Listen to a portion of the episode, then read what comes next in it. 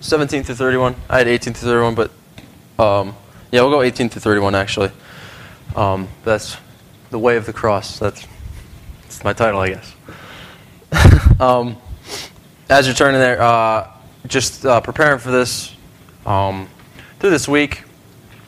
I've been in uh, I've been in the book of Acts and stuff, and and in First Corinthians it led me to, and that's what we're going to speak about here. But also little verses throughout like throughout the day here and there um, th- that I'll be reading, and uh, Psalms uh, 25 9 has been a big one, and it's where God says or David says um, that the Lord will teach those thing teach things to those who are humble. So it's been this week. It's just been all right, God, just make me as humble as I can be, so that you can teach me stuff.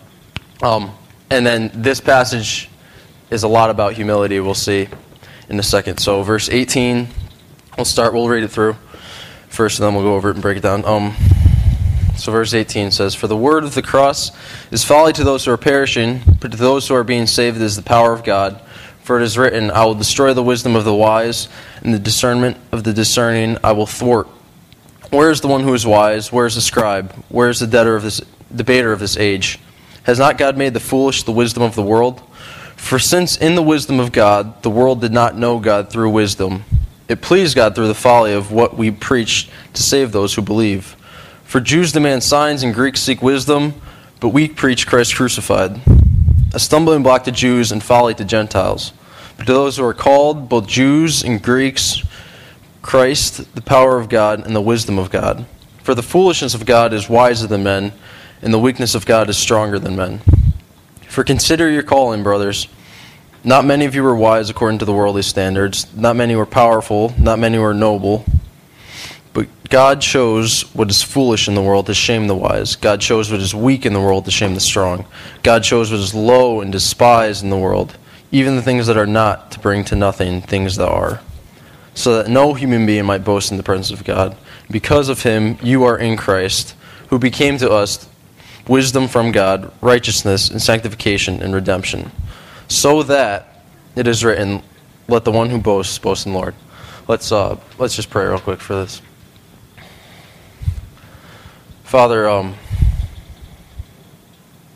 as we open your word and what you have to say to us, God, help us take it to heart, God. Soften our hearts right now.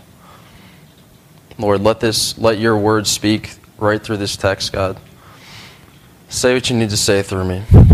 Don't let me add or take away from your word, God. Just get your points across. God, we ask you to speak this morning, right through your word. Amen. Okay, so um, we're gonna we're gonna skip verse 18, 19. We'll come back to those in a little bit. We're gonna start in verse 20. It says, Where is the one who is wise? Where is the scribe? Where is the debtor of his age? Has not God made the foolish the wisdom of the world? And when reading that chapter, it made me think of a question. The question is, how smart can you be if you don't know the most important truth in the world? I think of a bunch of, a lot of people who, who are very smart people. Um, there's a lot of knowledgeable people, a lot of professors, a lot of debaters, a lot of people in this world who are, who are atheists, who are Catholics, who are Muslim, who don't know the most simple and important truth in the world. So the question is, how smart can you actually be if you don't even know the one most important truth in the world? Because when you die, all these other truths that these people believe, the, these smart professors, these atheists, whoever it is, all these truths that they believe is not going to matter the day they die. The only truth that's going to matter is this one right here, and that's Christ crucified. So really, when, when, whenever I talk to these people, uh, whenever I go witnessing, whenever I'm talking to anyone, sometimes I'll, at, at the beginning I'll get maybe a little bit scared or intimidated because of their intelligence. But when it really comes down to it, it's like they don't even know this truth. Like they don't even know it.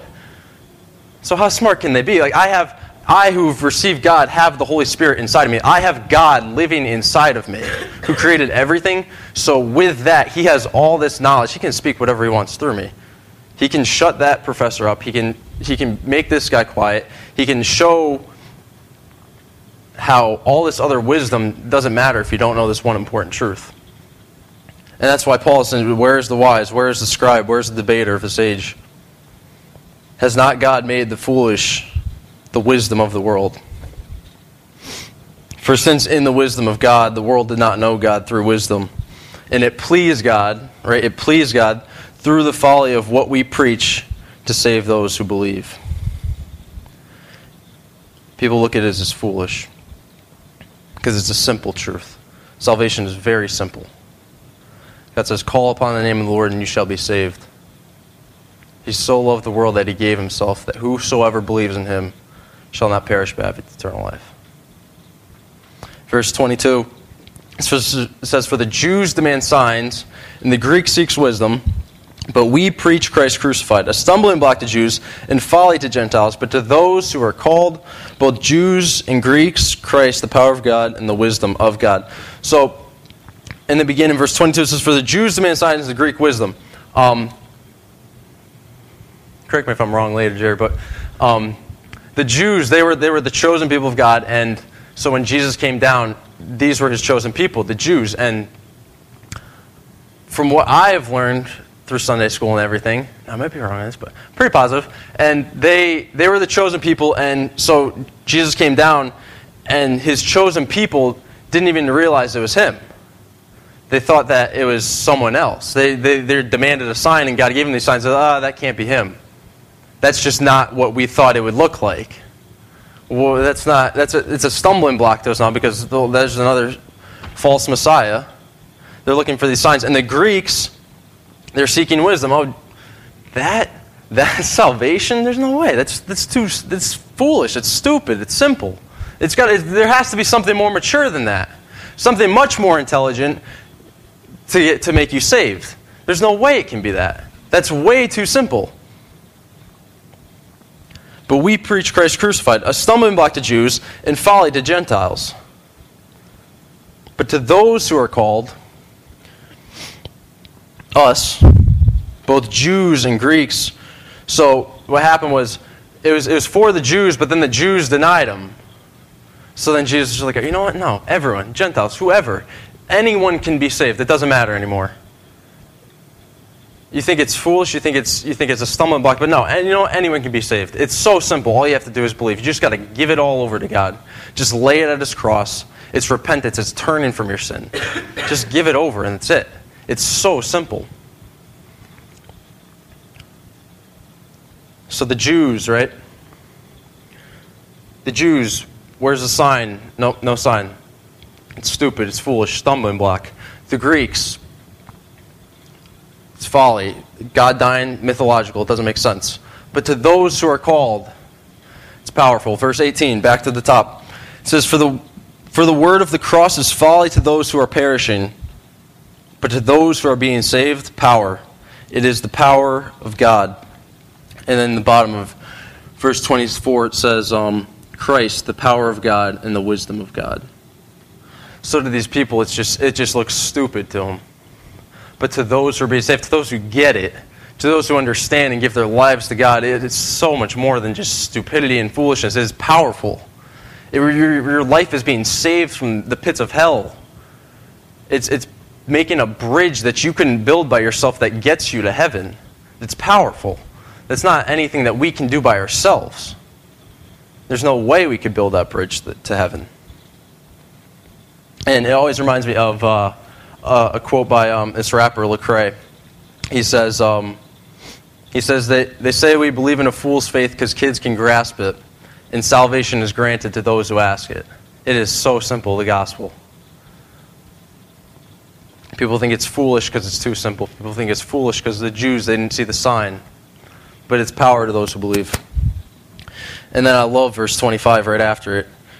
Paul almost, almost feel like he goes almost trying to go overboard with how, how simple it is and how powerful God is. It shows a real display of God's power here. It says, For the foolishness of God is wiser than men, and the weakness of God is stronger than men. I don't think God has foolishness. I don't think God is really weak. But if he was, that foolishness, that if God had foolishness, if he did, which I don't think he does have foolishness, but if he did, it would still be wiser than you. If God were weak, it would still be much stronger than you. And that's what he's trying to get to these people. Like, if, oh man, if, if, God, if God was stupid, if he couldn't reason or think or create, it still would be stronger than what you have. It still would be much more than anything you have. And for us, that should show how much we need him. That should show how much we should depend on him and our dependency on him. It should be every day just, oh God, I, can't, I shouldn't even reason without coming to you. I shouldn't even open your word without praying first and saying, just humbly coming before you and asking for wisdom and asking for something to just show me things. Because it's the Holy Spirit that grants us the strength to understand His Word. And when, when we're going to do something, when, when we're going to go out in faith, we shouldn't even go without a vision or without praying before. Because we can't do anything by ourselves. And you know, I'm going to go to verse 17 real quick. It says, For Christ did not send me to baptize, but to preach the gospel, and not with the words of eloquent wisdom. Let the cross of Christ be emptied in its power. Whenever I'm witnessing to people, man, I always, oh, I'm always praying for their hearts before. I'm always praying that God would use me because I don't want to take away the cross's power. It says that, that your words of eloquent wisdom don't let me speak with my words, God. Don't let me speak of my wisdom because my wisdom isn't even close to yours. I look stupid trying to compare my wisdom to you. So, you, God, you have to do something through me. You have to send your power through me. Your Holy Spirit has to work through me to reach these people. Because I don't want to take away the power of your cross. Because if, it, if it's my words, if it's my eloquent wisdom, it's not going to get across to them. So, it has to be through the power of God, because the foolishness of God is wiser than me, and the weakness of God is much stronger than me. And it shows our dependency on Him. And then verse 26 says, For consider your calling. Consider your calling, brothers. Not many of you were wise according to the worldly standards. Not many were powerful. Not many were no, of noble birth. Right? So you weren't born into you weren't born wise. You weren't born really, really smart. Not many of you were born really smart. Not many of you were born with a lot of authority or a lot of power. Not many of you were born into rich families.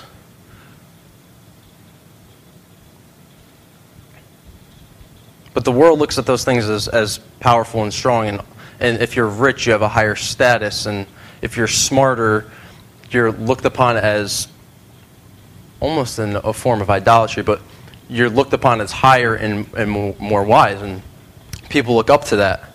And this is what the world looks at, and, and because we live in this world, sometimes we get our mind gets conformed to that, and we start to think like that.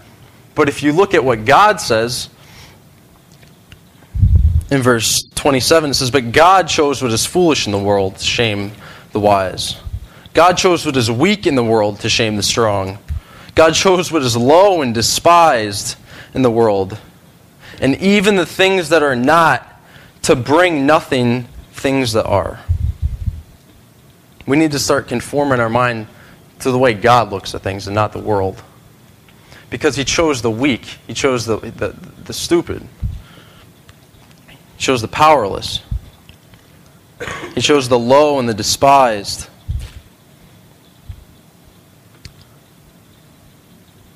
But I'm glad he did that. Because that means he chose me. That means he chose us. I'm so thankful that's what God did. I'm so thankful that's his plan.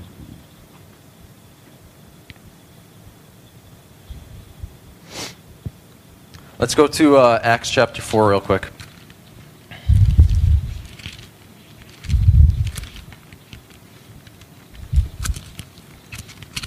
We're going to be reading uh, a little bit about P, yeah, Peter and John here in chapter 4. We're going to start in verse 5, but just for the background, I don't know Jared spoke on this a while ago uh, when he started the book of Acts. But um, Peter and John, they were going through and uh, they were just they were witnessing to people. They were going, they were going, and uh, there's this there's this lame man who who couldn't walk, and they they just said they was asking them for uh, for alms to give to the poor, and they, they said, "Get up in the name of Jesus Christ and walk." And he got up and walked, and it was this huge miracle. It made him walk, and they're all um, everyone around him was just, they were just so amazed by what what, what had been done. So they started following Peter and John. And then everyone, uh, the scribes and the elders, they, they didn't like it. So they took Peter and John and they threw them in jail. They had no reason to do it, but they just did it because they didn't like Jesus Christ. They didn't like Jesus of Nazareth because days before they were crucifying him on the cross. Um, so they held him in jail for a day. And then on verse 5, it says, On the next day, their rulers and elders and scribes gathered together in Jerusalem with an Annas the high priest, and Sapphira, and John and Alexander, and all who were the highest family, high priest's family. And they had set them in the midst. They inquired, By what power, by what name did you do this? They asked Peter and John. Then Peter, filled with the Holy Spirit, said to them, Rulers of the people and elders, if we are being examined today concerning a good deed done to a crippled man, by what means this man has been healed, let it be known to you all and to all the people of Israel by the name of Jesus Christ of Nazareth, by whom you crucified, God raised from the dead. By him this man is standing before you well. This Jesus is a stone which was rejected by you, the builders, which has become the cornerstone. And there is salvation in no one else, for there is no other name under heaven given among men by which we must be saved. Right, so Peter and John, they're going out, and uh, they were brought, after they were arrested, they were brought before all these high priests, these elders, these scribes, all these big people of Jerusalem. And they're saying, By what power did you do this? And they're just looking for reasons to keep him in jail or to kill him or whatever. And then Peter, filled with the Holy Spirit, just starts breaking out and, and starts saying this stuff about, like, what did we do wrong? Are you gonna, are you gonna, you're gonna kill us for, for healing a man? This guy was basically dead on the side of the road, couldn't move, and we just raised him up and walk, and you're gonna throw us in jail for that? And, and the name that we raised him up in was the name of Jesus, whom you crucified. The one that you killed, the one that you hung on the cross, that's who raised this guy up. It's that power. The one who, who hung on the cross three days later rose again. It's that power that rose him up.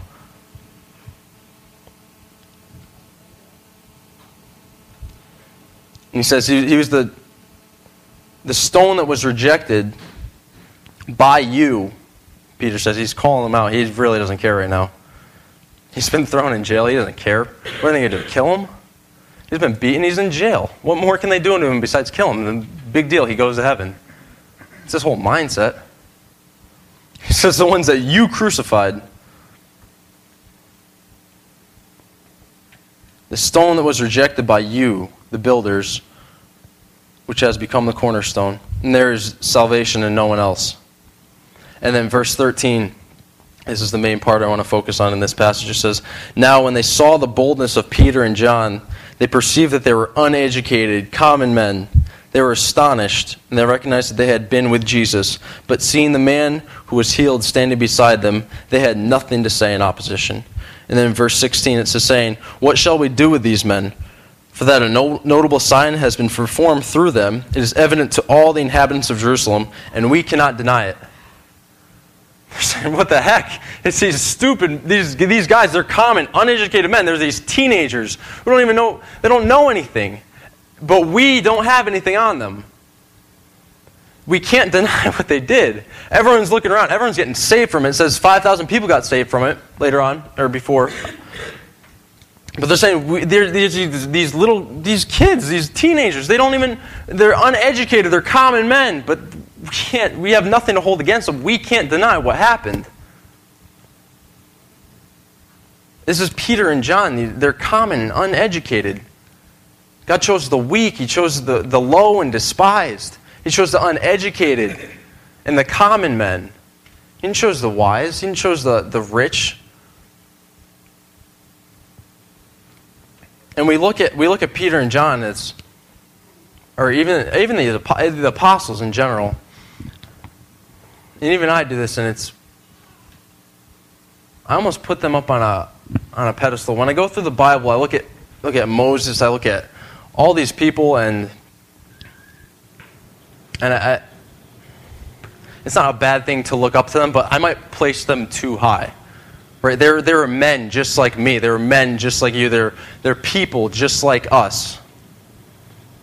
in, uh, in James, when, when James is talking about Elijah, he says Elijah, right, the one who prayed and he, he, called down fire from heaven and God sent down fire from heaven. He says he was a man with a nature just like ours. Just like us. There's no difference except that he prayed. Go to uh, First Peter or Second Peter chapter one.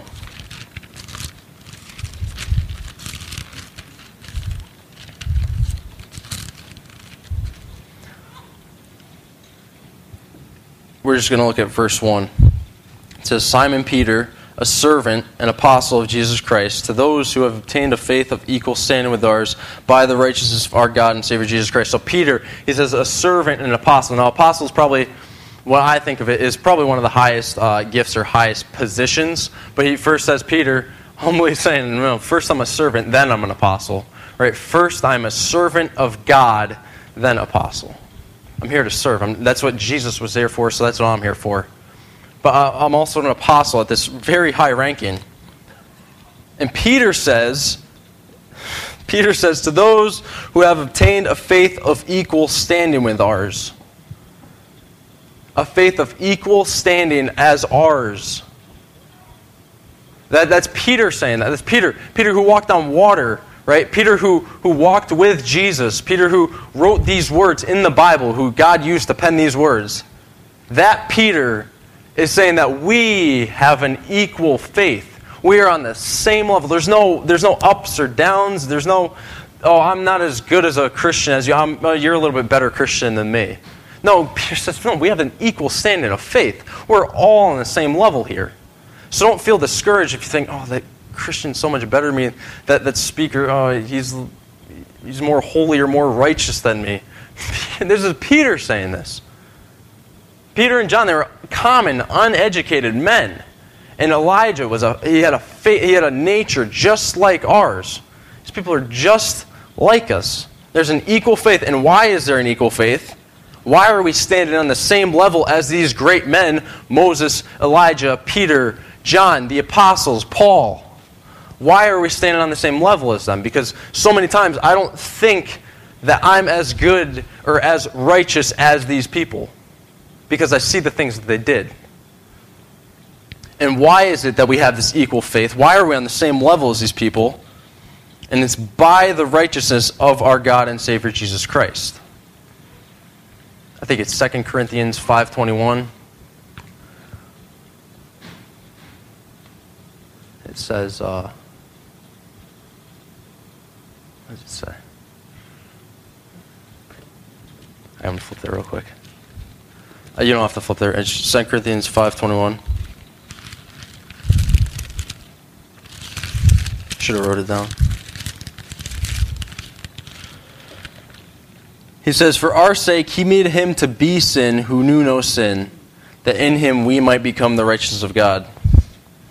For our sake he made him who knew no sin. So Jesus Christ, who knew no sin, to be sin,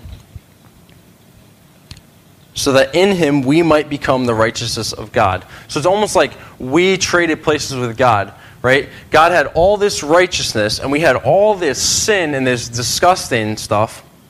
And it's like we just totally switched places. When we went on that cross, we totally switched places. And he gave, he gave us his righteousness and then he took on all of our sin.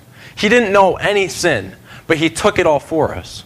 And then he gave, in, in return, he gave his righteousness. So that when God looks at me, when God looks at you, he doesn't see your sin. He sees the righteousness of Jesus Christ.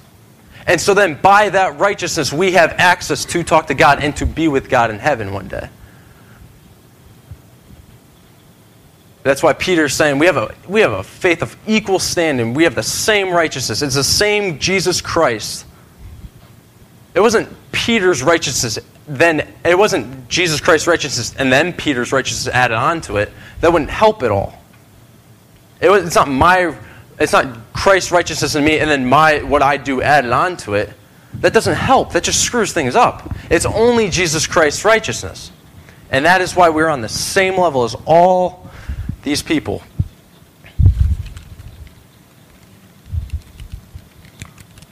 And God, uh, he, cho- he chose us.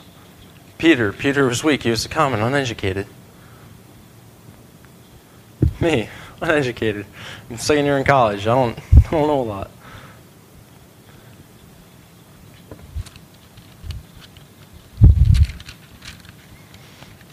And when I go through this book,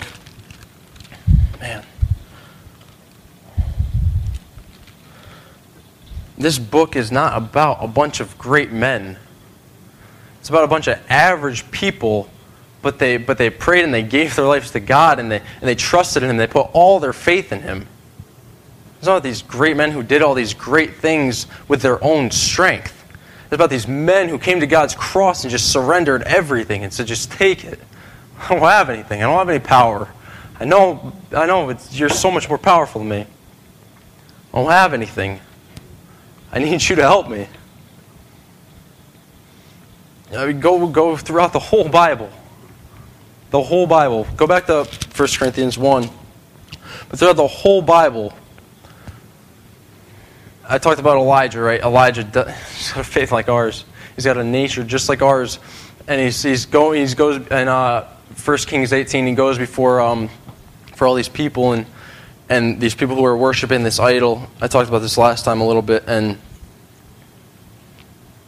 and they're they're trying to burn the ox, and they're saying which God is greater, our idol or your God, Elijah? And Elijah's saying, well, it's my God. And, well, how, how can you prove it to us? All right, we'll set up this. We'll we'll put a bull on this on this altar, and then you call it to your God and see if he, he the uh, fire starts up. And then I'll call it to my God and see if the fire starts up. And so these people are calling out to their idol and their, their God, and they're, they're cutting themselves and all this stuff, and they're, they're screaming out to him, and they, they're cutting themselves because they don't know what else to do. They're putting their blood on them, They don't know. They're, they're screaming out to him because they think it's going to happen. And then Elijah starts mocking them, like, go ahead, pour, pour water on it. My God will still burn it. Your can't do anything. It's an idol. It's not real. And then God, Elijah calls out to God, and he, boom, fire. And we have the same, we're on the same level as him. Think about David and Goliath. Right? It says God chose the weak. Let's say God chose what is weak in the world to bring to shame the strong. David and Goliath, underdog story. Little, little guy with a big, big heart. God chose David to defeat a nine foot giant. David comes before him and, oh, with this attitude, like, you can't talk about my God like that. You can't talk against him like that. I'm not going to let you do that. I think Goliath is just, Goliath's mocking him, nine feet tall. So what are you going to do, throw sticks at me like a dog? Kidding me? But God chose David, the weak in the world's sight, Right? He was weak in the world sight, but God saw him differently. Think about what does it say? It says, God chose the weak in the world. He chose what is low and despised, even the things that are not to bring things that are. Before it says he chose what is foolish in the world to shame the wise. Think about Shadrach, Meshach, and Abednego. These are all stories I grew up on in Sunday school. And man, these are just the simplest stories, but they make so much sense now. And God chose what is weak and foolish, and what is foolish, and, and Shadrach, Meshach, and Abednego, and Nebuchadnezzar, the king, is like, this is the idol, we're going to worship him. And everyone does it, and all. In all of uh, Babylon, I couldn't think of the empire. In all of Babylon, all of them just get on their knees and start worshiping this idol. And Shadrach, Meshach, and Abednego are like, "We're not going to do that." And Nebuchadnezzar, are you kidding me? Everyone's doing it. Everyone is doing it. Why aren't you doing it? This is the God that I chose. This is the idol that I chose. We're going to worship it. And if not, I'm going to throw you in the furnace to die. But Shadrach, Meshach, and Abednego said, no, no, this isn't right. This is not what we're supposed to be doing. Though everyone did it, though the world looks at it as, a, as smart and wise and powerful, it's not. Because, because God didn't choose that. That's not God, that's an idol. And so Shadrach, Meshach, and Abednego are looking at that's not God. That's not what we're supposed to be doing. And he chose what is foolish, right? Everyone thought what Shadrach, Meshach, and Abednego, standing up for what they believed in, they're, they're sitting there on their knees worshiping this idol, and they look over and they're like, why aren't these guys doing it? They're the only three who's not, who aren't doing it. That's foolish. That's stupid to them. You stand out and you look like an idiot sometimes. But God chose you to do that. And then through it, Shadrach, Meshach, and Abednego, they get thrown in the fire because Nebuchadnezzar gets so furious with them. He says, You're not gonna you're not gonna you're not gonna bow to our idol, gone, you're dead. And then they turn and they look in there. What are they there's four people in there. What happened? We threw three guys in there. We didn't throw four. And then God totally just saves them for their for their faith and their dependency on him. Because he chose them. He chose the foolish, he chose the weak, he chose the low and the despised to bring to shame all these things that the world looks at as, as powerful and strong and smart.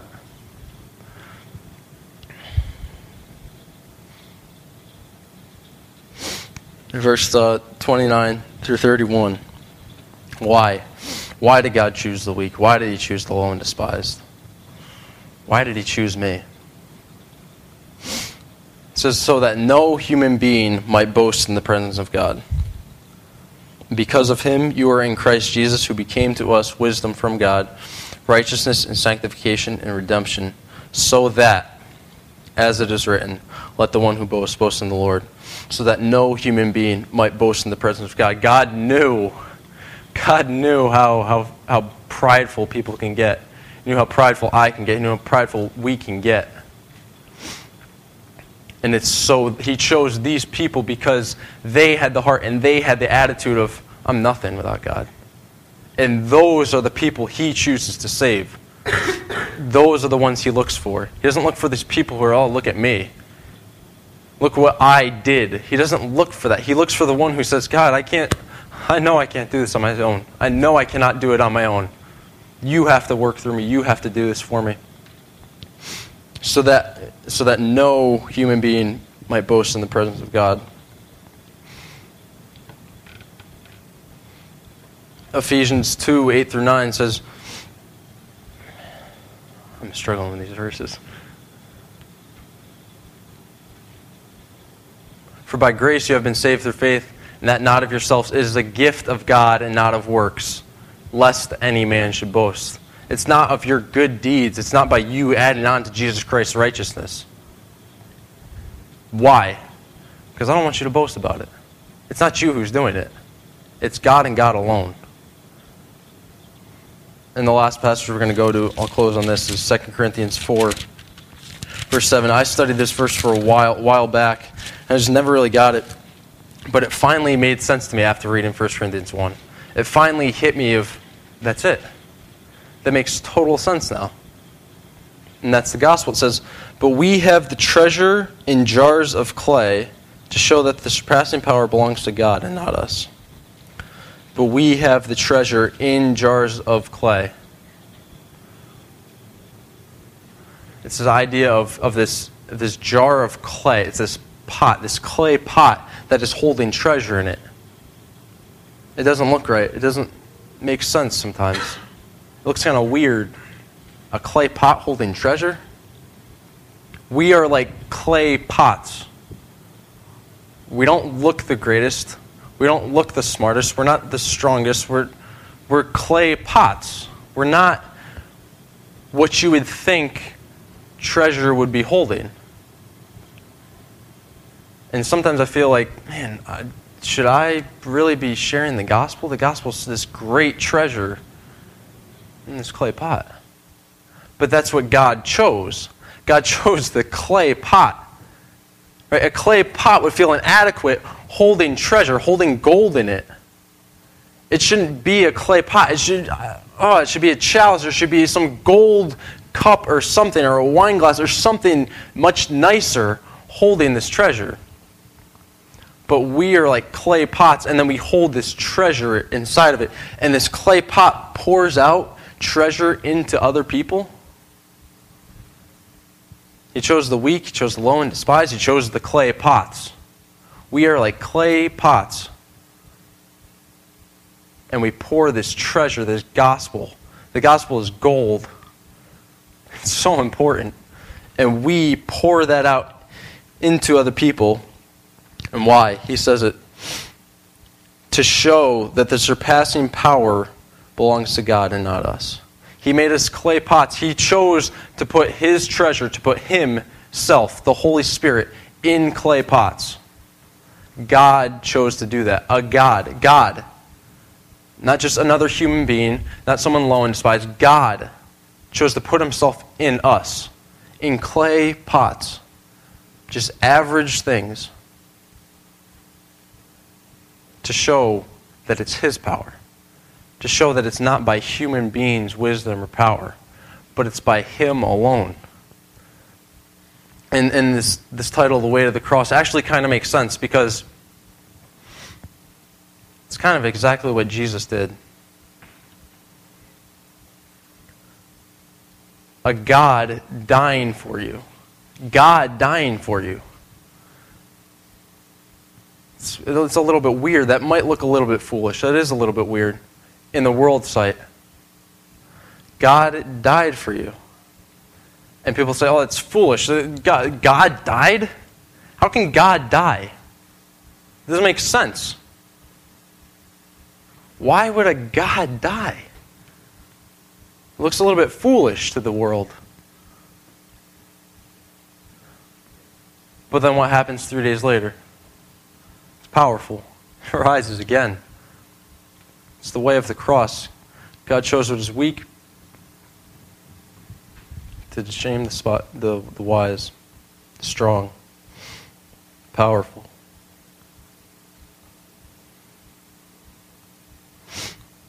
Let's pray.